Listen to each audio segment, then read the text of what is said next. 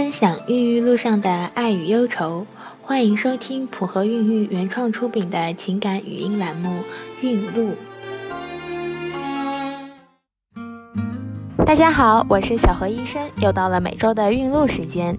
惠子是八七年的，二零一三年结的婚。从此前，她从来没有想过怀孕竟然是一件很难的事儿。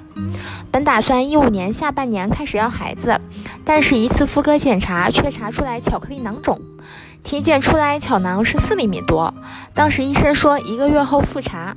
一个月后，惠子去开复查 B 超单，医生知道她有怀孕的需求，还开了一些怀孕前各项检查的单子。而且自己也想装着乐观吧，惠子还跟开单子的医生聊天，故意说的轻描淡写。可是医生却很严肃，他说巧囊可不是你想怀就能怀上的。医生拿着检查单说：“现在巧囊都有五厘米多了，必须得手术。”可是惠子还是抱有一丝幻想，都没有尝试过自然怀孕就做手术。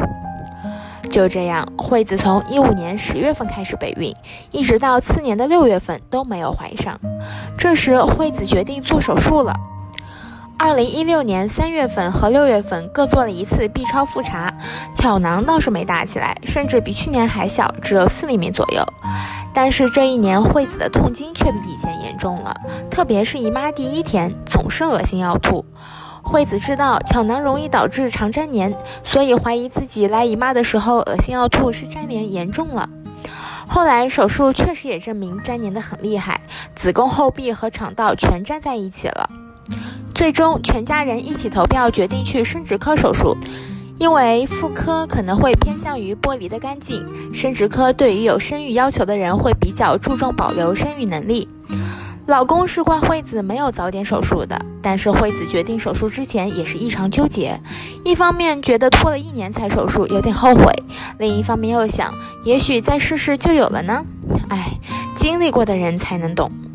惠子比较幸运，好在她及时的泡各种论坛和微信群，也知道不少内部消息。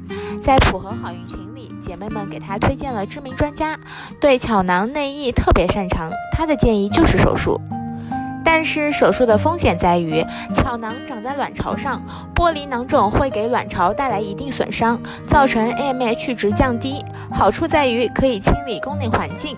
确认输卵管是否畅通等。很幸运，在这位主任的手里，惠子的巧囊和粘连病灶都清理了。两个月后，惠子终于重新来了月经，之后就开始试着自然怀孕，但是也一直没有结果。好吧，既然怀孕不指望了，那就准备试管吧。惠子做的是二代，配了四枚，一枚一级，一枚二级，两枚三级。移植后打三针 HCG，用的达芙通和塞恩奇坦。移植十四天后验血成功升级。这就是今天的孕路故事，愿在备孕路上的你一切顺利。